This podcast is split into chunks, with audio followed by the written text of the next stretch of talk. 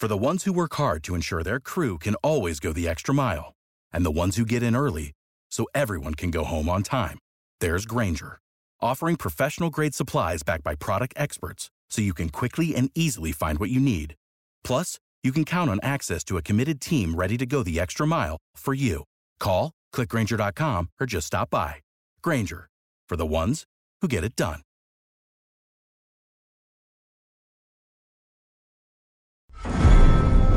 I believe you might be missing the greater point of the show, Paladin Butters. Yeah, I know. Winter is coming and there's dragons and zombies on the way. I'm pretty excited for that. Broadcasting from the bowels of the Red Keep, a king's road away from a fallen Winterfell and their wintry exile of Castle Black. You're listening to The Night is Dark and Full of Spoilers with Maester Daniel and Ben of House Garrett, Lord of Oxford and Warden of North Mississippi, and other things that sound cool and stuff. For the night is dark and full of Spoilers, it's it's full of spoilers and stuff. The night is dark and full of spoilers!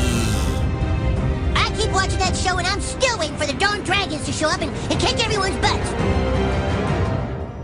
We are back in the Maester's chamber for another edition of The Night is Dark and full of spoilers following, uh, what was it? Episode 2, The Rogue Prince. The Rogue Prince. Maester Daniel, I have not introduced you yet. The Rogue Prince, Episode 2 of House of the Dragon, which was up 2% in views. They had 10 million people tune in for the series opener, and even more people, more millions of people tuned into this show. So it's here to stay. It's already been renewed as The House of Dragon by HBO, and we've got a lot to talk about because some stuff is happening. Hey, Maester Daniel. Good evening. How was your trip? God. How was your trip from the Citadel? Long and arduous. Long and arduous, not to be confused with the hour and 10 ish minutes of the second episode of House of the Dragon. What did you think before we really get started here? What did you think of the second episode? Because I'm going to be honest with you. I went on Twitter at Spirit Ben. I'm Ben Garrett, or Ben of House Garrett. And I said that unfortunately for me, who now has to do this podcast, I guess moving forward, I think the show kind of rules. I loved it, but you weren't as high as me. But are you more positive than negative? Yes, absolutely. Okay. What do you like about it? I liked uh, uh I liked a lot of the things they showed at Dragonstone. I really like the lore, um, which is obviously um, where uh, my a lot of my feelings lie. About Okay, how what they're you talking with- about? though? Well, the the lore when it comes to Valyria itself, they showed how Viserys was um, rebuilding what old Valyria looked like um, with the uh, with the stonemasons and the, you know the scene with the dragon and the stone dragon, uh, which is a nice little callback uh, to the uh, to the to the books. Uh, the the dragons out of stone is a is another prophecy that was a long time ago, but yeah, uh, it was it was nice to see uh, some of that because uh, we haven't really heard or gotten the story of the Doom or of anything like that. So the Doom of Valyria It's nice to it's nice to see for the uninitiated. it's nice to see that lore. One thing that jumped out to start was they finally rolled out the credit sequence. And it had the traditional Game of Thrones theme song, which is fine, if a little safe. They could have gone a little bit differently. But I had trouble initially understanding what they were going for because in the initial opening credits of Game of Thrones, it's going all over Westeros. But here, is it a big Targaryen family tree of blood? Yeah, this is what uh, we what do they about want you to take from it? that the Targaryens are about to have a civil war. Yeah. That that's the what the main basis of this entire story is going to be about. It's still a struggle for it's it's still a Game of Thrones, but it all has to do with the uh, the Targaryens themselves. And like we said in the first version of this podcast for House of Dragons, uh, the um, the time jumps are going to start happening more frequently now. We already, uh, you know, we already alluded to um, the uh, They're moving fast. they they have to they, because they have to get to the main meat. This is not even the close to the main meat of the story. We haven't gotten any of the rivalry between the Targaryen houses themselves and the Velaryons. You saw a little bit of it, and you saw the uh, the beginnings of what becomes uh, a partnership between uh, Daemon and Corlys Velaryon, the Sea Snake. So let, us touch on one thing before we jump into the crab guy that I didn't get, but still thought was kind of cool. I could understand if some thought it was a little cheesy. I kind of dug it. Um, one thing about this whole show that I, I've been kind of considering going forward is that it's gonna move fast, and the pacing, if it were not for season seven and eight of Game of Thrones, would be a bit jarring because at the end of episode one, you have Rhaenyra being officially crowned, well, not crowned, but announced as the heir to the Iron Throne. And here, you're some six months later, if not a little bit longer, and Aemma has been dead for quite a while, and you've got um, Otto going quickly from King's Landing to Dragonstone. And in the old days of Game of Thrones, what made it so good is that it would take so long. That would actually that, that one really doesn't bother me. And me either. That's what I was getting at. Dragon's Dragonstone to King's Landing is not that long of a Well, well, e- even still, like a lot of what was Game of Thrones was the journey to the destination. Like they would lay out early on in the seasons where they were and where they wanted to get to, and by the end of the year or the end of the season, they would finally be in that direction or at that place, right? So like Arya going to Bravo, setting sail for Braavos. That took ten episodes, but here you got Otto, and there's already conflict with Daemon and um, what's the name of the king? It's not Viserys. I'm gonna get confused for a while. What do you mean the The name of the king yeah Viserys? is Viserys. Okay. See, it's always going to be confusing. Viserys the first. There's It's two. There's two. Uh, uh, okay. So, what was the name to- of to try to get it- brother? Also Viserys. That Okay. they I, like I said in the first All right. episode they have about ten male names. They really cycle through. um, That just seems more like uh, like the that name seems of, more frustrating than it's worth. Let's, uh, it goes back to uh, the European naming conventions, especially royal naming conventions. They, um, for instance, Louis in the French Mm, Yeah, language. yeah, yeah, that's right.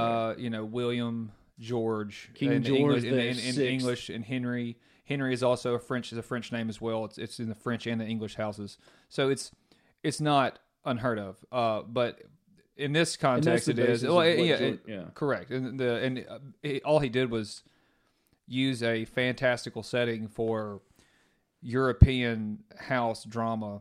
Uh, be it the Hundred Years' War, the War of Roses, he he draws on multiple sources, um, uh, especially in the East as well. When he when he, you get some of the East in the uh, in Essos, um, and really, you know, even Valyria itself is is based on the Romans. If the Romans had dragons, so uh, it is you know that's where that convention comes from. But Viserys, the brother of Daenerys, if he'd have actually been crowned king, um, like he anticipated, he would have been a third of his name actually. Um, this is Viserys the first. Uh, the second Viserys is also a pretty good king.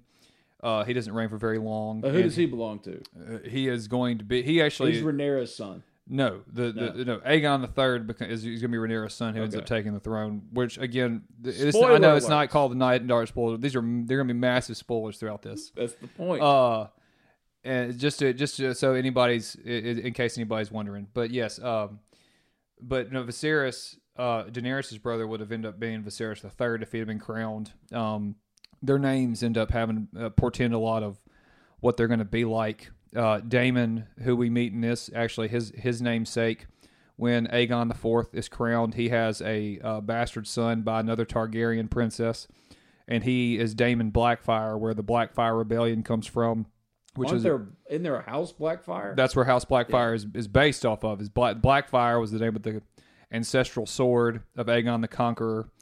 Um, his sister Visenya uh, had Dark Sister, who ended up with who ends up Bloodraven uh, at the end of all this um, Targaryen drama. Ends up with it, so it's you know it connects to Game of Thrones, the first series, in some ways, but the, that really the names are what are familiar, and even even the houses themselves.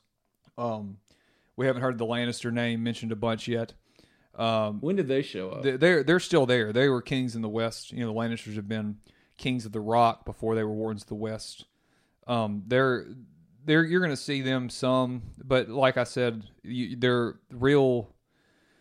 All the real drama is going to be happening in the Riverlands and in the King's Lands, which is the area around King's Landings before you get to the Stormlands. Okay.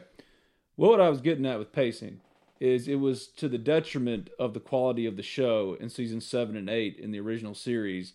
Um, how they jarringly went from the wall to King's Landing and just these massive um, land jumps, not time jumps, it was land jumps. So the time jumps and then the kind of abrupt nature of going from one place to another, which used to take a long time in Game of Thrones, it didn't bother me at all. Actually, I think it was to, it really was was Who could forget about Euron Greyjoy transporting and trans- Yeah. and literally appearing wherever he needed to be?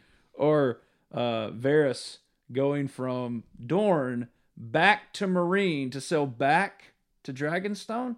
So he went across the narrow sea twice. Not just the narrow sea; it's the narrow sea plus all the way into Slaver's Bay. I used to be so much more educated in this. It's been three years. Like I'm doing all this off the top of the dome, man. I have not looked at Game of Thrones anything until the first episode of House of the Dragon. So the Narrow Sea and Slaver's Bay, or is that a part? Uh, well, okay, Essos, you know, is Asia, uh, for the lack of a better term, but doesn't have um, Africa, the, the this version of Africa in the way. So What there is is Braavos? Braavos is is uh, represents, uh, I guess you could say, the Iberian Peninsula, Okay. the Spanish cultures. Um, but they're really, uh, you know, Braavos of the nine free cities was the only one not founded by Valyrian settlers. So that's why the the, the free cities themselves have had that kind of autonomy for so long, is because they were just Valyrian um, outposts. Um, you won't again. You might see them here in, in regards to Daemon because Daemon's the one who really goes over there. Um, as you see when hit with his uh, now he's allied with the, the sea snake. Um, he crowns himself the king of the Stepstones. Um, so That hadn't happened yet. no, but he will. He he ends up defeating this uh, The the, crab crab, guy. the crab feeder, and um, he uh, brings uh, his version of Law and Order and Fire and Blood to the Stepstones. Uh, he actually gets in a pretty. Obviously, Viserys has to respond to it. So, um, in the book that I gave you, uh, there's That a I scene. read. There's a scene where There's he somebody asked me willingly. about that on the message board. Did I tell Oh, that? really? No. Yeah, so on the Ole Miss Spirit, I write for the Ole Miss Spirit, olemissspirit.com, affiliate of on3.com, and somebody said, What's the name of the book that Maester Daniel kept referencing? I was like, Fire and Blood, because that's what this whole show is based off of. And he's like, No, no, the other one. And so I had to dig out, I forgot the name of it, but it was like uh, a historical guide or something to a Fire and. It, it's just really funny that I've, I, like Daniel fully believes, has no doubt in his mind that I have not read this book. But I'm going to continue the charade that I have cover to cover. I read a lot of it, but you you obviously can tell because if you feel like if I'd fully absorbed the material, I would. I mean, what would be the point of this podcast then? No, that's true. How could I do this? But the, the I need there's to a not scene, know There's a scene, uh, and there's a painting in the in the middle of the book, uh, in the middle of this story, That's nice. uh, about him giving up that crown to his brother, um, in a big ceremony, um, and uh, he's he's uh, surrounded by his dragon, uh, Syrax. So you know, um, it, that that scene obviously is going to come up, but you have to, we have to get time jumps, and I. I don't know how the pacing is going to end up being affected because But I was of that. okay with it here. And you should be okay. You're going to be probably felt- be okay with it. It here. felt normal because, like with the Crown, I, I feel like this is Game of Thrones and the Crown kind of pushed together. It feels that way as far as structurally how they're doing it. they have to do it that way have to do because that the way. you know So it doesn't bother me like it and did the, at the and the drama Game of Thrones. itself happens over an extended period of time. Yeah. So you know once they get the time jumps will really stop once Rhaenyra reaches middle age and she starts having children. Um, It'll be a different actor. it'll be a different actress. And um, it'll be you'll see how the uh, different factions uh, and different uh, you know uh, houses are allied with each other. Changes will change very very quickly uh, you already see where the factions are going to be uh, they have Alicent dressed in green already if you haven't noticed uh, they've kept uh, Rhaenyra What does the green for Alicent mean? that's becomes the two factions. They become the greens and the blacks. Okay. When and at the wedding, which is going to come up between the Hightowers and and the King, uh, she wears green to the wedding as well, and Rhaenyra wears black. Obviously, you know, Because she's pissed off. and in mourning, it's, it's the color of mourning for her mother, and that is where the greens and the blacks. So basically, is the Queen's party, which will be Alicent Hightower, uh, and then you have uh, Princess Rhaenyra's party, which is the Princess Party, which is the Blacks, and the Greens versus the Blacks is where the Targaryen Civil War. Those are the two sides that uh, people pick, and it that's where the intrigue happens. There is murder, and they're going to be a lot. Murder? Well, it's not just any murder. This is another major. Well, uh, Daemon, eh, who people are going to like and hate in equal measure, I think So Jaime Lannister. he's worse than Jaime Lannister. He hires two people, and they end Uh, up. okay. You Wait, know, is that too big of a spoiler? it's a big spoiler. Yeah, there's a lot. Uh, there's spoiler alert. All right, what happens? the, he Daemon ends up hiring these assassins called Blood and Cheese, and uh, they end up killing uh, who becomes But why- King Aegon. Why are they? Why are they blood and cheese? That's just their nicknames. They're like these cutthroats, pickpocket. They're not like not. That's not funny. It's not actually funny at all. They they break into the Oh. Red Keep. They scale the Red Keep. Uh oh. They break into the Queen's chambers. Who's going to see her mother? Listen. No, this is King Aegon. This is this is Aegon the second. Okay, so we're way down the line. All right, this is Alicent and Viserys' son. So they end up having a Oh, son. okay. Uh, this is where the Criston Cole Kingmaker comes from. He's the one who ended up deciding to crown the heir. You already heard Rhaenyra, uh, when Rhaenyra and the queen that never was, Rhaenys, were, were talking on that terrible. Oh, that's such a terrible scene. But I love Raina though. But I think the actor playing Raina is great because you have to have that central kind of. Still, if you're- the you're- you're talking- bad, Yeah, but the- a lot of what this is based on is the patriarchy. But still, it if the dialogue's bad, it completely destroys your message. And if it's if it's over the over the Well, it can't be too on the nose. it, it was not only on the nose, it was completely stupid because they were going to choose her anyway, and she was passed over by a council. It wasn't just uh, a bunch of men. That I mean, it was literally every great house, and she got a lot of votes herself, which is it makes the dialogue even dumber. Well, I think that's a because telev- that's a television thing though, and again, it just it shows the problem with modern dialogue in a lot of different ways. and also because the, it- the streamlining nature of this. but you uh, You have to do that. You, But you don't have lay to- it out for the audience. Well, not everybody's Maester Daniel. they don't. You There's know? no, there's no. The, I understand that you have to create conflict, or if everybody made the right decisions, there would be no show. There, if everybody made the correct decisions, there would be no Breaking Bad. If Walt, you know, um, just went to cancer treatments, nobody would want to watch that show. Or I if, got- or I if Walt would have understand that just thing. stopped after a certain amount, but it wasn't about getting better in his Right. family. It was about power. But that power. that dialogue sometimes, you know, dialogue itself is expository and clunky. But this is just this scene and a couple other scenes uh, like Corlys Okay. and Daemon. Those two, you know, it just shows the problem they have. If they, you know, it it just makes it feel cheap, like But a cheap knockoff. though. But it's not. I mean, you asked me the question. I know it's it's, it's very nitpicky because again, I, I think, like I said with, to start about the pacing, the reason why you and I hated season seven and eight so much of the original series is because not only were they taking these massive leaps in time and in journey and all that kind of stuff, but it, it was nonsensical leaps, right? So it, it's okay to format your show, especially one as large, as massive as Game of Thrones and now House of the Dragon, um, by making these large leaps, as long as they are tight and form a coherent structure. And I feel like here they've done that already through two episodes. You know exactly where they are and what the stakes are. Sometimes to the episode's fault. I mean, multiple times they're like, well, yeah, six months ago.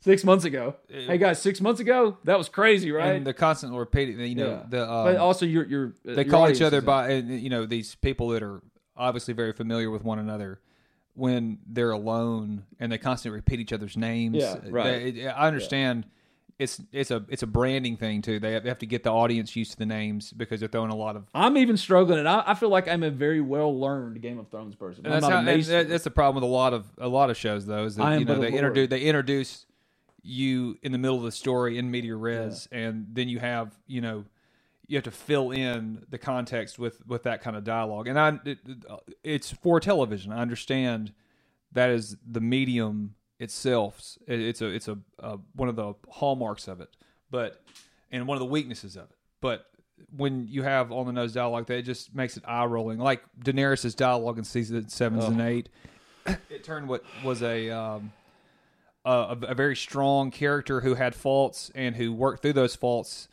uh, but still uh, the was most purely great character. well. And then she show. wasn't. She wasn't just. She also had the, her motivations. Uh, you consistent. with her from the premiere. even when she made mistakes, Yeah. and even when she was acting impulsive, You felt like you. Knew it was where that consistent. coming it was consistent with what she, who she was, um, and they threw all that away.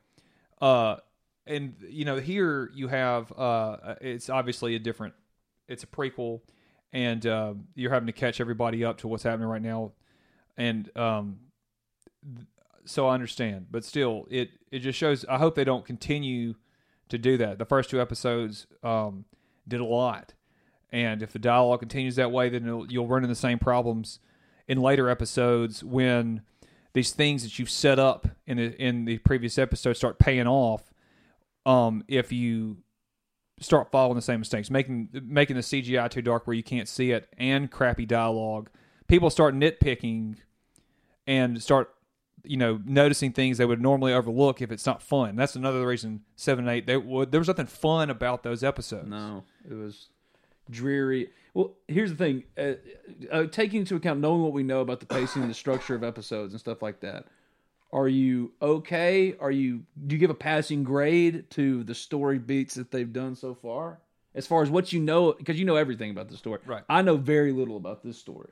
I know a lot about the original, and that made me mad. And I stopped paying attention for three years, and now I'm back here, and I know very little about this this time period. I know the houses, and, and again, you, you know a lot of the familiar names and, and places, King's Landing, and even the Sept of Baelor. Like being able to go down in the basement of the Sept was really cool. That's not the Sept of Baelor. Oh, Baelor. Baelor, Baelor hasn't even been alive yet. Oh, okay. Yeah, Baelor. Baelor's a while. You So know, this is not the Sept that Cersei destroyed. no Okay. that that Sept is built after Baelor the Blessed Ah. is crown king. Um, Just prove my point. I don't, yeah, know. so you know you don't have, and you know that you you see some of that stuff in its uh in its infant form about what will become King's Landing as you know it in Game of Thrones that Daenerys ends up irrationally burning down. I don't Uh, understand it still. and I don't uh, understand it. because it, it, they ran into the same problem. They were too focused on the twists and uh, the trying to surprise or subvert the audience's expectations, and that became the basis of the story as opposed to just telling the straight story itself. Sometimes giving the audience what they want is not It's not. Yeah. it's not bad. and that plays into exactly what I'm saying with the pacing, right? Because I was that that was the whole through line to the last edition of the night is dark and full of spoilers that we did, and I remember that ever since you said it. It's like it's okay to give people what they want. Um, is it predictable? Yes. Can it be sometimes uh, unmotivating as a narrative or as a narrative structure or as a storyteller? Sure. But at the end of the day, the the what they had lined up at the end of it made no sense. But here, it feels like they're following the beats of the story pretty by the book. And they haven't re- they haven't deviated, off. They, yeah, they haven't Yeah. done besides adding some lore or casting decisions. They haven't messed. and the lore you're talking chore- about is when they're they're tying it into a song of ice. Well, and fire. in, in, yes, when Yeah. he mentioned a song of ice and fire, the the dagger, the long night. Uh, looking at some of the, that's that's a great backstory. That and honestly, book readers should feel grateful because you're never going to get that stuff fleshed out in the books. Um, you're never going to get any more. Um, any more uh, from the novels themselves. I mean, I think it's pretty obvious to anyone that's paying attention that this universe is far more important to George R. R. Martin than finishing what would be his legacy in the books why do you think that is? because he's become a multimillionaire. He's duh. he's a man who was Duh. he was already a screenwriter uh, for the Twilight Zone when they when they rebooted it in the eighties. God, I almost thought you said the Twilight Saga. no, Oh God, dude. I even though really I will close. say uh, uh, Robert Pattinson has awesome. has completely He's changed my opinion of him. Uh, boy, I was wrong about that guy. You want a hot take though? Let's hear it. The Batman is an hour too long. Well, that's not a hot take at all. I mean, I completely agree with it. Oh, okay, good. That's not. anyway, I mean, we're, we're talking about the House of the Dragon. the uh, but uh, House of Dragon. I think that um, that if these guys, you know, the uh, they have the same issue that most prequels have. You- The you have a set beginning and end. It's hard to manufacture um, surprises for your audience, and that's the only thing. That, you know, if they keep continue, there's a lot of watershed, big time moments for TV that happen, but with the time jumps and the pacing, have to be very cognizant of what happens there because it, you know, when you change the actors, which they should, but I, I don't, I don't think they're going to change Matt Smith. I think they're just going to try to age him up. Uh, he just chews up every. but and he is, but he's the, Everyone. he's the guy you got to have to chew the studio because Daemon becomes such a uh, he's such a dynamic character, and he is the the central driving force in this entire. played Prince Philip in The Crown. It's just it- He it's is, perfect. but he he's he was a great Doctor Who, and I don't know if you ever saw Morbius, the terrible. I did but, see okay, Morbius. Yeah, I did. so uh, Me and Dad actually. Saw, oh no, wait, wait. this is uh, kayfabe. this is kayfabe. He's Maester Daniel. I'm Ben. we're not yeah, we're not related. My father. we technically uh, could be related, you know. uh, You know, well, like uh, Master Aemon, you renounce uh, like a Catholic priest. You know, you don't have. Um, Well, you have renounced. but yeah, so You're you're, you know you give up your give up your house. You up your house name. the Citadel. Mhm.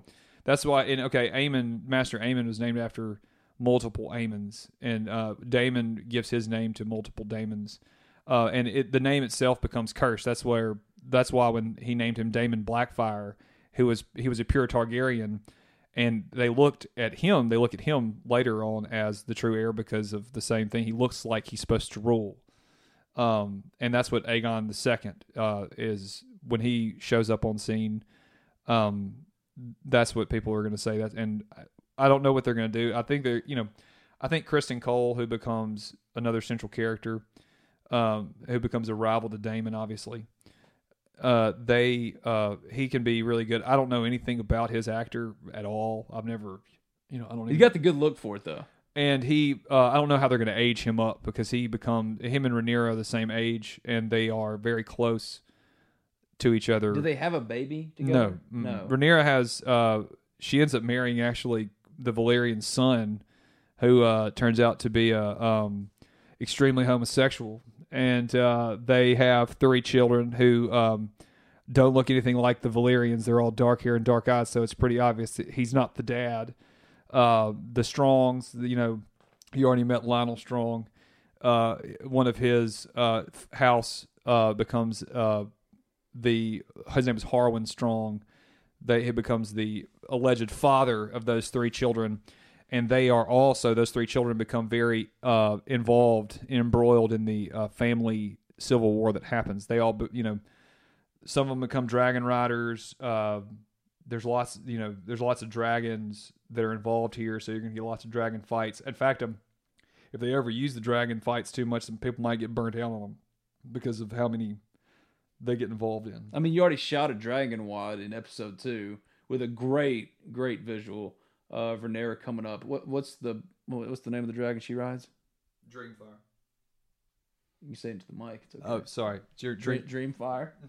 What's the, and Caraxes is Daemon's. Yeah, there's uh at this point there's so many dragons that honestly I couldn't get the names of, of, of you know there's uh there ends up being Seasmoke and uh there's uh Vermithor there's uh Vhagar still alive What uh, all dragon riders do we have right now? Rhaenyra, Daemon. uh Viserys was the was a he actually was the last rider Balerion he when before Balerion died he never takes another dragon in fact he's so sad is the big skull. at the Black. Dread. Yeah, Yeah, Dread. he he's the, that.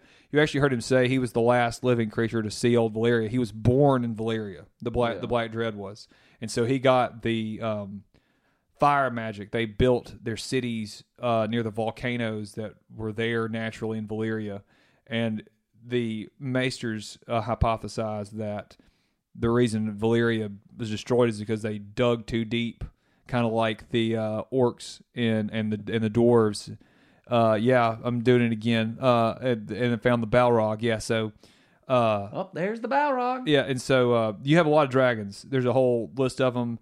Uh, this becomes the end of them. They they a lot of them die during this conflict. Um, you know the dragons never they never reach their height, and they're never as big as they are right now after this civil war. They're so never how the did same. if they go extinct? Then where do the dragon eggs and how do they hatch with Damon? The dragon eggs are just made of stone. Um, the we're getting just back into because theory, we're getting a- back into theories now about why Danny's eggs hatch themselves. Um, But just because you have an egg does not mean necessarily that you have a dragon. No. In the future. Okay. and There's no uh, guarantee they hatch.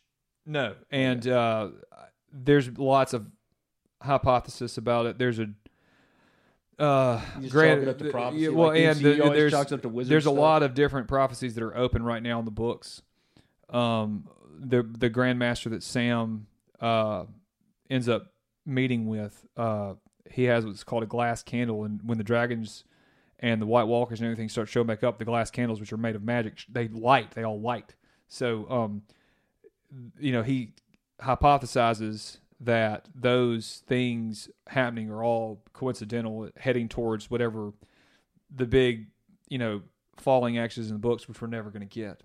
But, uh, but yeah, that's that's all about prophecy. The they also said that because Danny, you know, he she killed the witch who killed Khal Drogo, and then she burned herself. That those three lives sacrificed Birth dragon. birth the dragons themselves, and so Okay. that's well. And I'm sorry, So her child, her child, her child is the other. There's the other one. You know, the witch kills her child, Khal Drogo, and then they burn her with it. And those three lives equal the lives of the dragons that become Rhaegal, Viserion, and uh, you know, Drogon. Right. So it's a prophecy thing. It's a prophecy for her, but when the, here they um they start getting smaller and smaller until the eggs never hatch themselves, even if And they that's keep them because. Targaryen, the house Targaryen gets smaller and smaller. Yeah, so it, like I said, this portends the end for House Targaryen. This is, um, I guess the prophecy. I don't know if it's a prophecy they'll introduce or if they'll even introduce prophecy much much more than they already have about. But this is really what precipices their downfall. They have no. Um, uh, the political power is is very uh, damaged through this, and I mean they're lying themselves. It from here until uh, the Mad King is beset by tragedy. The tragedy at Summerhall from Aegon Fifth. It was again these are good kings and bad kings from now until then. Um, they all are beset by tragedy. The tragedy at Summerhall is when, uh, you know, uh, the Daenerys's brother decided, you know, he was born the day that that happened. They were trying to, and the whole rumor about the tragedy at Summerhall that killed most of the royal family, um, and the reason that Aerys himself ends up becoming coming to the throne as the Mad King is because of the tragedy at Summerhall. what is what is the tragedy? What's the tragedy that It, is- the tra- Summer Hall was a uh, is a summer retreat for the Targaryen family. They build like it in a- David? when they end up okay dorne is not technically part of the seven kingdoms now uh, it's it's it's there's peace of dorne but it's not technically incorporated into the westerosi seven kingdoms as we know it in game of thrones that happens about by marriage in the future um, when it happens they build a summer palace to keep the crown's power there so when they go through their um, processionals throughout the kingdom they have a place obviously in Dorne that is their seat of power. So Summer Hall, Hall became that. Um, and uh, the rumor is that they found this witch that prophesied that the prince that was promised, where the prince of promise came from, that the line would come from Aerys's Aerys and his his grandfather was the reason why Aerys married his wife, and was the reason Daenerys and her siblings were born in the first place. These are all Jon Snow's people. These are all Jon Snow's people, and his So dad. there's no reason why he shouldn't have been on the Iron Throne. The signs of summer are here freshly mowed grass, days on the water at the ballpark, and all the rest on the golf course. Well, that's how we do it over here at Oxford and Ole Miss anyway. And PXG Golf Apparel is here to make sure you're locked and loaded for round after round at University Course or Oxford Country Club. PXG has taken its mission to create the most high quality, high performance golf clubs in the game to their new line of apparel as well. With PXG Apparel, there's something for everyone. From pants, polos, and sweaters to hats, joggers, and skirts. You'll usually find me with a hat on my head, and PXG has nailed the fitted breathable. And my navy goes with pretty much anything. So don't wait another second. Elevate your style game on and off the course with the PXG Spring Summer 2024 collection. Head over to pxg.com slash TOC and use promo code TOC for Talk of Champions at checkout to save 10% on all apparel. That's pxg.com slash TOC, code TOC for Talk of Champions to save 10% on apparel. PXG, a proud sponsor of the Talk of Champions podcast network. For the ones who work hard to ensure their crew can always go the extra mile, and the ones who get in early so everyone can go home on time, there's Grainger, offering professional grade supplies backed by product experts so you can quickly and easily find what you need. Plus, you can count on access to a committed team ready to go the extra mile for you. Call, clickgrainger.com, or just stop by. Grainger, for the ones who get it done.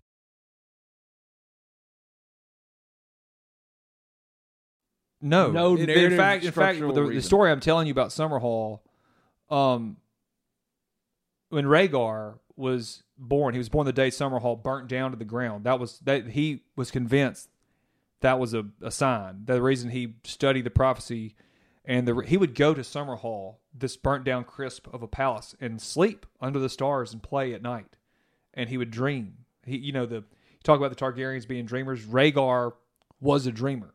He had a prophecy about Jon Snow himself. He had something they touched on in the first And episode. then- and- how dreams can. Well, and then how be prophetic th- for they are, and, and, the, and they have, uh, they have that um, capability. Oh. The second Jaehaerys, um, that when um, our boy Arstan Whitebeard, uh, you know, Barristan Selmy, Yeah.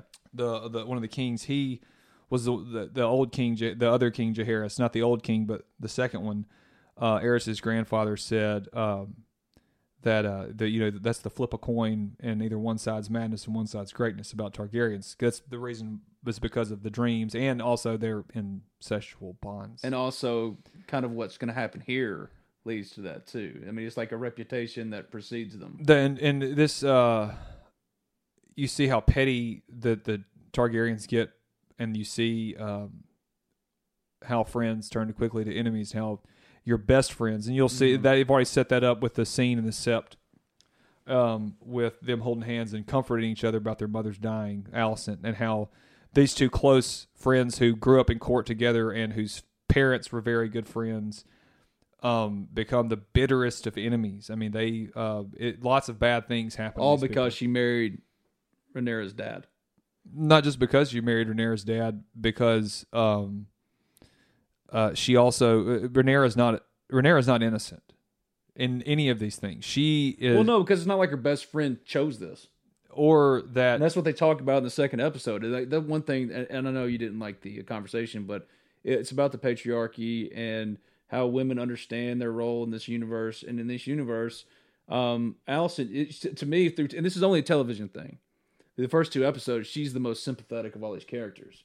And from a book standpoint, I know her hands aren't clean either, but is she supposed to be getting set up in this way to where but, you, as an audience member, if you haven't studied like the Maester kindly has, uh, if you're watching just the television show, you feel bad for her because you remember Otto in episode one just sending her into Viserys' chambers to comfort him after Aemma has died, uh, with the assumption it's not really all that you know implicit. I mean, they pretty much lay it out there that they they probably have sex, right? no, Oh, they don't. no, you Okay. The, again, Well, until Aegon the Unworthy, Aegon the Fourth, there, there's just like the kings in Europe. When Henry the Eighth, he, you know, people think of that Anne Boleyn came in and slept. But no, oh, Anne Boleyn, there's multiple his, historians that you can read that believe that their relationship was completely non-sexual mm-hmm. beforehand. Now, And I think obviously they did a good job of laying that out in the second. and that, and that's and, and and you can see how Viserys is obviously discomforted by the fact that he's attracted to one of his daughter's friends too. He's And a he doesn't good like guy. that. He doesn't want to get married again. He doesn't, and he loved his wife, and it it proves again how that first scene, how dialogue and the the lack of the the way the modern storytelling, he didn't kill his wife and coldly. If he was if he was going to coldly walk away, I mean, and, and and just made that decision to kill her, and didn't care about her, and was doing it, and there was no.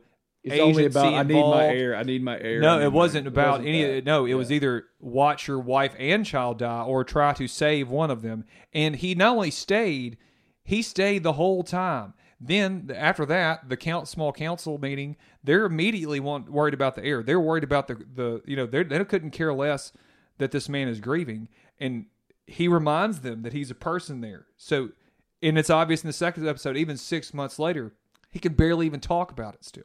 Yeah, which is, they did do a good job. And-. It's just, it and just he shows, is a good, and that, uh, that, that's what I'm glad about. They had kind of made it seem like Otto and Viserys are these bumbling boomers. that don't uh, that are that are propped up by this secret cabal of women. That's not the truth. These men are just people. Right. Well, that's why it's it's hard And to Otto's adapt. a good guy, and Otto's a good guy too. Even though he's conniving, I mean, not, he's not even conniving. He just honestly, I don't. He didn't expect. He follows Until- the rules of this universe. That's what it is. Like we look at it. And It is Paul, our it's our your- it is our universe. It's know, what know, happens you right see- now. It Okay, just you don't, okay, hold it. on, hold on, Maester. Hold on. Sending his daughter that from a you know an audience standpoint that looks abhorrent. You think, God, that's terrible. But in the rules of this universe, and now that you know that you know, from a Maester's perspective, from a book perspective, that that's not the relationship. That's the shortcomings of television and adaptation from books, especially books these large. These large is because you lose some of that. Like you lost some of that. If you're somebody like me who goes into this time period of Game of Thrones completely blind, I I didn't know that. So it makes their union both tragic but also quite upsetting because one, um, she did provide comfort for a grieving widower, someone who lost his wife, and yes, he was complicit in it. But I get what you're saying. Uh, his Complicit, uh, okay, uh, stop. Hold complicit on. Hold on. Hold on. His wife has died.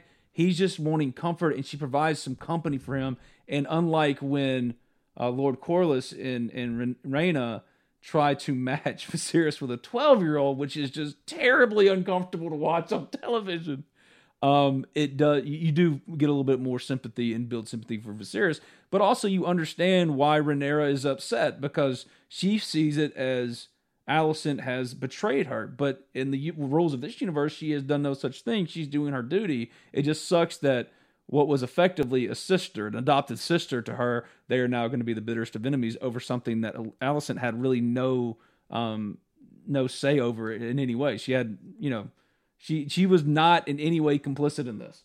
It wasn't her fault. and she She has no tries say. she well she tries to continue the, she tries to mend the mend rela- it? yeah she Okay. tries to mend the relationship the Hightowers And that's obviously when very- about being, you know, that's part of her. that's part of what she her reaction to this entire uh you saw the beginnings of it with the look between them how upset she was and uh that you're going to see how that blossoms into her making some really really poor decisions um obviously wearing black to the to the wedding is one of the ve- very beginning is the beginning of that I struggle mean, that's just a not subtle at all. F you.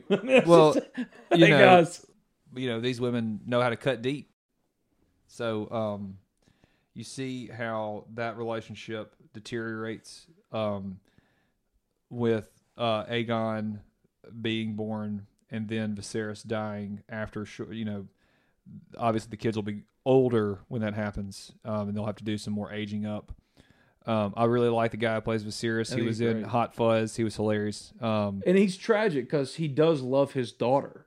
and and he wants to have a relationship with his daughter and now and they have that really nice um that really nice scene where Rhaenyra and Viserys are finally sharing their grief for the loss of Aemma and it's very lovely. And then a few minutes later now that that relationship or what could have been a blossoming relationship again has been irreparably damaged. Like, there's no coming back from this for Rhaenyra Well, it it could be if she just listens to um if she had continued she you'll see in the future episodes how she makes some very uh poor poor decisions when it comes to the people of King's Landing and how she over she vastly overestimates her own popularity and the popularity of Daemon and the other Targaryens. Um and so, you know, you'll see that transpire, you'll see that unfold, but you'll see how her pettiness, you know, disallows any kind of um, mediation or de-escalation of tension. She escalates things at every at every phase, and her family that become the blacks, the black faction, they they um, you see how they start positioning themselves to take over. I mean, they end up taking King's Landing. I mean, she ends up taking over King's Landing and ruling from King's Landing. There's multiple. It's kind of like the War of the Five Kings, as opposed to there being kings. There's a king and a queen. that Well, of, of the principal characters we know right now, who's going to be in the green faction and who's going to be in the black faction? you've met most of them already. You have uh, the Greens, which are going to be the Hightowers. They are the Hightowers of the High Tower, which is an Oldtown. Um, even though they are sworn to, uh, which was House Gardener, which is became House Tyrell. Um, the Tyrell Bannermen, they are they take more their they're like the holy warriors for the Starry Sept in Oldtown and the Maesters. They take their cues from them, and they are you know the high tower is this massive uh, lighthouse looking, uh, and it um, it gives them most of the power on the west coast. They're one of the richest families in the entire kingdom. The Lannisters, obviously, uh, and but you know, and obviously the Velaryons before they are um, destroyed. Really, at the end of this, they they end up becoming a part of the Black. They they their fleet becomes part of the Blacks and takes you know uh, takes a lot of what happens in the north and along the coasts and the stepstones. You'll that's where you'll maybe see some other locations that aren't you know in the south really. What's the best place to live in Westeros? It's Braavos. It's not. no, That's not in But you get what I'm saying? Like in the Seven Kingdoms or whatever, in the big world of Game of Thrones, what's the whole world called? Just the world. Yeah, I don't think they have a name for the Okay, planet. so in the world, the best place to live is Braavos. Not the White Walkers never went to Braavos. Never came close. that's not that's not entirely true. Well, in the show, Well, yeah, well, they in Bra- I would just be the chilling long in night. Braavos. The long, There's no the- drama in The long night happens everywhere. Happened everywhere. So it's uh, Not in the show. well. I don't. Again, uh, In the just- show, if you weren't just- chilling in Braavos, you're stupid. Well, you that Dorne's a Dorne's okay too. The reason that Dorne has um, it looks like it's got a broken foot. The reason the stepstones exist is because of the long night and the children of the forest calling down what's called the hammer of the waters to break what was the land bridge between Westeros and Essos. So, you know, Okay. it has all it, this. This all has an ancient history to it, but it also has a um, it connects to the modern day stuff. I mean, uh, the best place if you From a show watching perspective, if you, you want to live, you're asking me where you where you would like to live. You want to live in uh under House Tyrell in the Reach because that's they have all the food. They got the prettiest girls, and like Robert Baratheon said, they hardly wear anything. And okay, so the worst place is the Iron Islands. Absolutely, oh, no doubt, no doubt. I would, It is the, or. Slaver or Slaver's Bay in the desert. I mean, there's no way you could convince me to live in the Iron Islands. Okay, let's open the Maester's chamber. I have been Grand Maester for many years. I'm a master of the Citadel. The Citadel has the world's greatest library. History, strategy, healing. This link is made of Valyrian steel. Only one maester in a hundred wears it on his chain. It signifies that I have studied the higher mysteries. We don't have much time left in this second edition of The Night is Dark and Full of Spoilers, but God bless us, we are so back. We are so, so back. All right, there's a couple of things.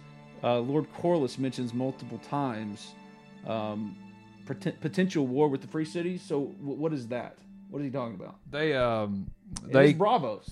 Well, they there's Volantis. They actually uh the the uh, a few three of the free cities combined, uh Pentos, Myr, and uh, Volantis, and they become the Triarchy, which they um they take over uh and threaten Westeros from the Stepstones. They use it as a bay a bay of piracy to uh disrupt the shipping between the other cities. They uh try What's to their goal? their goal is power, like Okay, all of them. But yeah, them. yeah, yeah, that's just they're just the threat that comes along. You know, the uh, the guy they showed, the crab feeder. Yeah, who's the crab guy? He's going to be the he's their uh, the obvious uh, you know nemesis that's going to be for this season. The I big think. bad. Well, he's not even a big bad though in the in the long run because he's he's such a footnote when it comes to what happens next. He just is he is Daemon's uh, way of getting more clout, and he becomes a potential rival still to his brother. You know, his brother keeps trying to find places to keep him occupied or to keep him away from the seat of power. Um, So all the crab guy is is a storytelling mechanism to further elevate Daemon. right, Later in he the story. he becomes king of the Stepstones because of this, and this this whole thing sets up for him to become king of the Stepstones. Does he just make himself the king of the Stepstones? Uh, Corlys Velaryon, the Sea Snake, crowns him. So he not only gets a very powerful ally in Corlys Velaryon, but he also has uh, the ships and he also has a crown. And uh, Rhaenyra and Viserys have to respond to that. Uh, they end up getting close to war themselves at this point. At that point, there's a, this is a two year. Like I said, this is a two year period of him. Um, this is the only crown he ever wears. Um, and then he uh, he gives it up. And that's what I was going to tell you about that scene in the book. There's that painting of him giving up his crown to his brother, uh, and that precipitates. Like, like I said, uh, shortly after that is when uh, you have the series of events where he ends up seducing. Well, they they say that's what the maesters say when they when they wrote the book. That he seduces Rhaenyra, and uh, they rule together. But they end up having they end up having two kings. I mean, they, they their children end up on the throne together, um, and uh, it really is. Uh, I mean, it, Wait, how do they do that? because uh, They twins? no, uh, they just uh, How would the, that work in the line of succession? By the way, the first uh, it all primogeniture is always about first? absolutely okay. between you and your twin. You would be Yeah, you don't know. You don't know my family. I'm. That's school. true. If you were hypothetically a twin, then yes, you would be older. I would be the one? You would be the you would be the heir, Let's go. and your brother would probably try to kill you, most likely.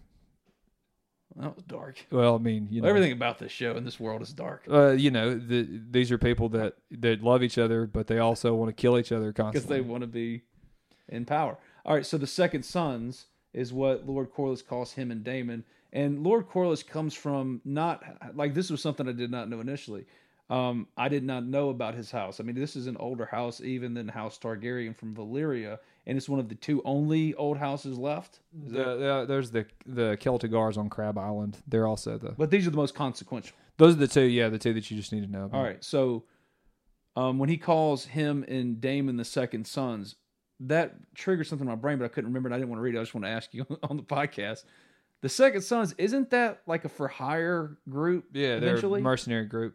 Who hires them? Cersei The- well, yeah, they come uh, over. There, yeah, that yeah, this the Golden Company too. There's lots of free armies over there that are mercenary bands. Um, But do the second sons and who who are the second sons? they're and do not. They, They, have nothing to do with this. Nothing? No. Oh, no, yeah. darn, I thought that Yeah. was- no, but yeah, that's Okay. it's, again the second sons are um, they are a uh, mercenary band though. okay, but this is that has No, nothing to it's- do no, with them. Okay, and then the so mercenary bands of the the Golden Company is actually founded by a Targaryen bastard uh, named Bittersteel. Are we going to meet Aegor? Aegor Rivers? I don't know if they're going to do. I don't know how. Like I said, I don't know what the timeline's going to be like because once you get done here, um, Rhaenyra's an old, you know, an older lady. She's in past middle age. Viserys is dead and gone. Viserys is has been dead. Daemon's an older man. He, you know, uh, Aegon. Where's Alicent? Rhaenyra, uh, she's Queen Dowager. She becomes the the queen. Uh, while you know, Viserys dies. Aegon the second. Mm-hmm. Yeah, yeah. So he's still younger. Um, but she is. Uh, she what still did is a they very call that in the original. The queen, what? The queen regent, She's queen not mother. Queen, the yeah, queen she was. mother. She's queen regent if she's if he's underage. Like the reason she was queen regent, Cersei was because Okay. Joffrey wasn't of age yet. All right. So she's that though. She's the queen's. She's the mom. Of the, She's the qu- dowager queen, which means she's she's still politically involved. She has no real authority like a queen regent would. She's a queen regent re- rules as, as as king. That's right. That's right. Is she a sympathetic character? Allison, absolutely. Yeah. The Hightowers themselves. I'm trying to just- find characters particularly to root for. Well, she's probably the, about the about the only one. Uh, Rhaenyra's son, Aegon III, is a sympathetic character when you end up meeting him because uh, just When will we meet him? we're a while from there because you Okay. know Daemon and Rhaenyra have to get married a couple more times to other people before they get married to themselves. That's okay. What's the deal with her fingers? What is that supposed to be telling us? She hmm. picks her Alicent like her bloody fingers. She always picks at her fingers. Is that just a character quirk they added? I guess I, I really I don't know if that's like character development. I really don't know if you it's. not notice this? I do, but I don't, I don't know what the significance of it's going to be. I really I don't. Well, you're the maester. If you had to, you know, hypothesize. Well, Well, they did kind of have a lesbian subtext to her and Rhaenyra's relationship, so I don't know if that has anything to do with if she was nervous about that. So Maybe it's just showing she she's like she's not the fully. You, you're going to meet her later in life, and she's might probably going to be this vibrant, like powerful woman. she well, and, you she's need to see her also she cares about her kids deeply. I mean, you'll see Yeah. you'll see that as well. so I can root for her safely. Yeah, and you can root for Otto. I mean, Otto, but you know, obviously, you Took know, me pub Shane. that uh, He's the kicker from the replacements. uh, he- but he still Also, the best friend. I'm sorry to interrupt you again. The best friend of Hugh Grant and the roommate in what movie that starred Hugh Grant opposite Julia Roberts? One of your. uh Notting Hill. Yeah, Did I get that? yeah. I love that that movie. I love it. I haven't thought about Notting Hill in Well, two I watched, decades. I watched it two days ago. Man, that's why did you admit that? Because I Uh, love that movie. So yeah, I have no shame. Who doesn't like a good rom com? You can. Uh, you gotta have a have a just a rock stone. I like cra- I like Crazy Stupid Love with Ryan Hard. with, with uh Really? Ryan, Ryan Gosling and Steve Carell. Love it. I watch it anytime it's on. The point I was trying to make is that you can root for the Hightowers. They're okay. Um, you can. I mean, Is there a Targaryen, Viserys or Viserys? I'm sorry. you can. I mean, you can root for the Targs if that's your thing. I mean, people rooted for Walter White all the way to the end. But Daemon, Did you? yeah, I wanted. I didn't want. I didn't necessarily want him to get away with it. I just didn't like the Nazi bad guys in the last season. I thought they were just cheap compared. Well, you know, after Well, comparatively, yes. to Gus, it's hard to beat Gus. It's really hard when you. And everybody hates Todd. well, you, well, Ty was a good. I actually like. I thought Ty was better than. Well, Jesse uncle. Plemons is just the best. Oh yeah, and He's just great at what he does. Great uh. I just think, uh, you know, you can't just like like the Night King to tie it back into this. You can't have a guy who is obviously the big bad, who is um, the driving force. Most shows, especially when you have a protagonist who's supposed to be heroic, the bad guy makes the show. The reason Sherlock Holmes has always stayed and had staying power is because he has an incredible bad guy, Professor Right, Moriarty. that's right, yeah. So you have to have those balances, and so the the another thing to tie it back into what we talked about at the beginning, the show doesn't come up with a way to make. That's why the crab feeder is obviously visually supposed to be bad. Um, unless they find a way to do that here, there's not really a big bad. There's not a big arc for him. no, there's not somebody He's like a story the Night mechanism to show that Daemon's a badass. King. that and to, and to, and to and to yes, A and to further threat to and to the and to further show what he is capable of and where hi- what his line ends up doing. I mean, the line that he fathers becomes the line that ends up with Daenerys Stormborn, and it Oh, so Daenerys comes from Daemon's line. that's well, I mean this whole line. I mean, okay, so when you go back through it, Bran comes from this line too now, because I hate Bran. and Jon Snow Love Jon comes from Snow. this, and so because of Rhaegar, and so um, but Bran ends up being um mentored by Blood Raven. Rhaegar was Danny's brother. yeah, uh, um, who was much Wasn't he, older. like than him. everybody's favorite. Rhaegar. Wasn't He was, like uh, but he, okay, he was he was basically Fabio in looks. He could sing like Justin Timberlake and Ed Sheeran put together, and he could play the he could play the uh, the lyre, which is the guitar basically. and wasn't he good in combat? And he was a war. Well, he didn't like to do war, But he was good at it. He came. They he spent a lot of time reading, and not when he wasn't doing all his other you know singing and sporting. But he's events. that frustrating, naturally gifted at everything. But guy. not only was he naturally gifted at everything, he was convinced that he was the prince that was promised. He was okay. I don't So know. that's what and you don't really see. You don't really see that. You know, obviously they can't show the flashbacks. And I know that they've been talking about spinning off Robert's Rebellion. So as a miniseries, maybe you could get some of that backstory and really get what he was That talking could about. Could be fun. But he found a prophecy, and he can.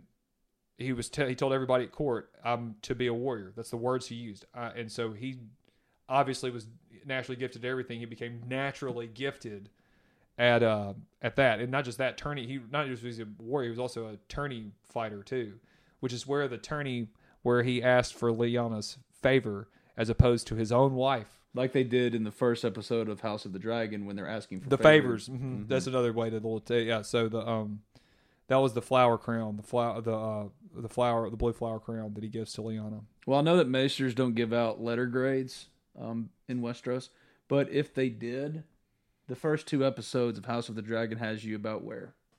A B plus.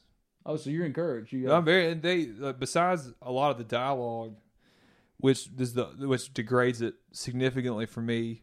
Uh, they've hit pretty much everything else out of the park. The costumes and the CGI is good.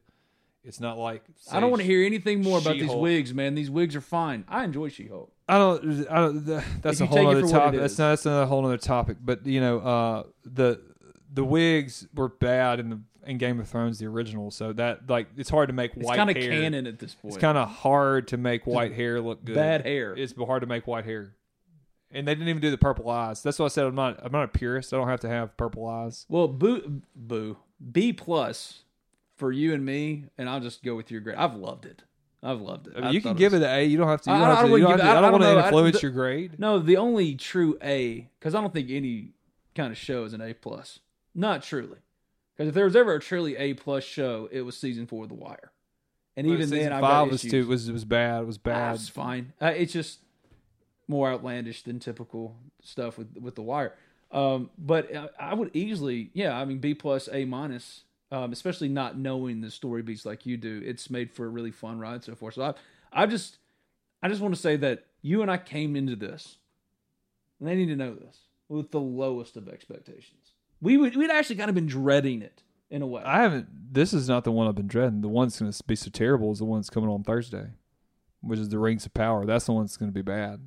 Okay, but anyway, we've kind of been dreading what this because It, could have been. such a- yes, it, could've could have been so terrible. It could have been terrible. Yeah. and uh, just a poor imitation. But it feels like we've just been dropped back into the world that for six seasons was just incredibly encapsulating. I just everything about it was perfect for a show. I mean, there were a lot of problems, but for what you wanted in a show, epic storytelling, it was perfect. And I feel like they just kind of dropped us back into that.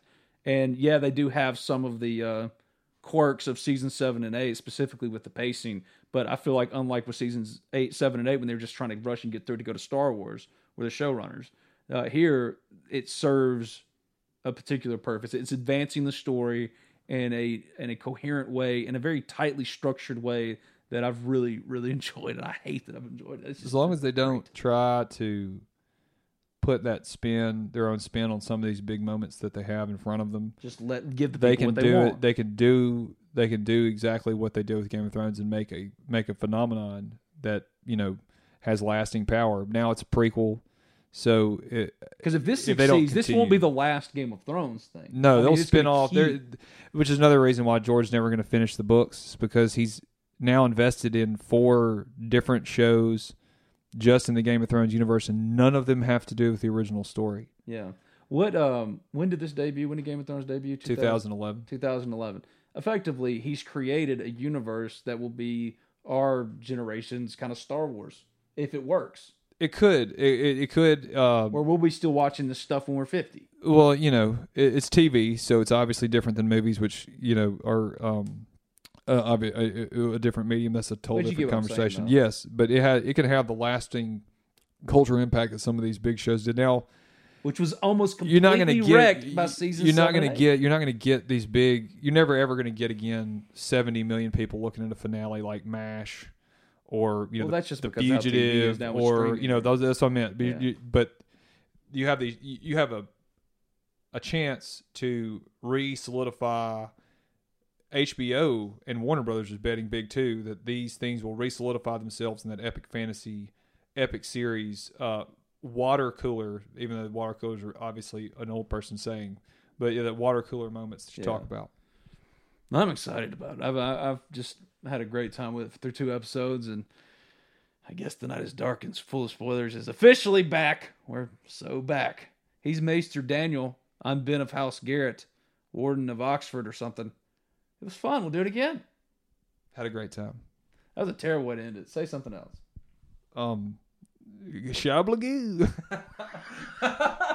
Support for this podcast and the following message come from Corient. Corient provides wealth management services centered around you. They focus on exceeding your expectations and simplifying your life. Corient has been helping high achievers just like you enjoy their lives more fully, preserve their wealth, and provide for the people, causes, and communities they care about. As one of the largest integrated fee only registered investment advisors in the U.S., Corient has deeply experienced teams in 23 strategic locations. Corient has extensive knowledge spanning the full spectrum of planning, investing, lending, and money management disciplines. Leverage Corient's exclusive network of experts to craft custom solutions designed to help you reach your financial goals, no matter how complex they may be. Real wealth requires real solutions. For more information, connect with a wealth advisor today at corient.com. That's C O R I E N T.com. Corient.com. Save big on brunch for mom, all in the Kroger app. Get 16 ounce packs of flavorful Angus 90% lean ground sirloin for $4.99 each with a digital coupon. Then buy two get two free on 12 packs of delicious Coca Cola, Pepsi, or 7UP, all with your card. Shop these deals at your local Kroger today or tap the screen now to download the Kroger app to save big today. Kroger, fresh for everyone. Prices and product availability subject to change. Restrictions apply. See site for details.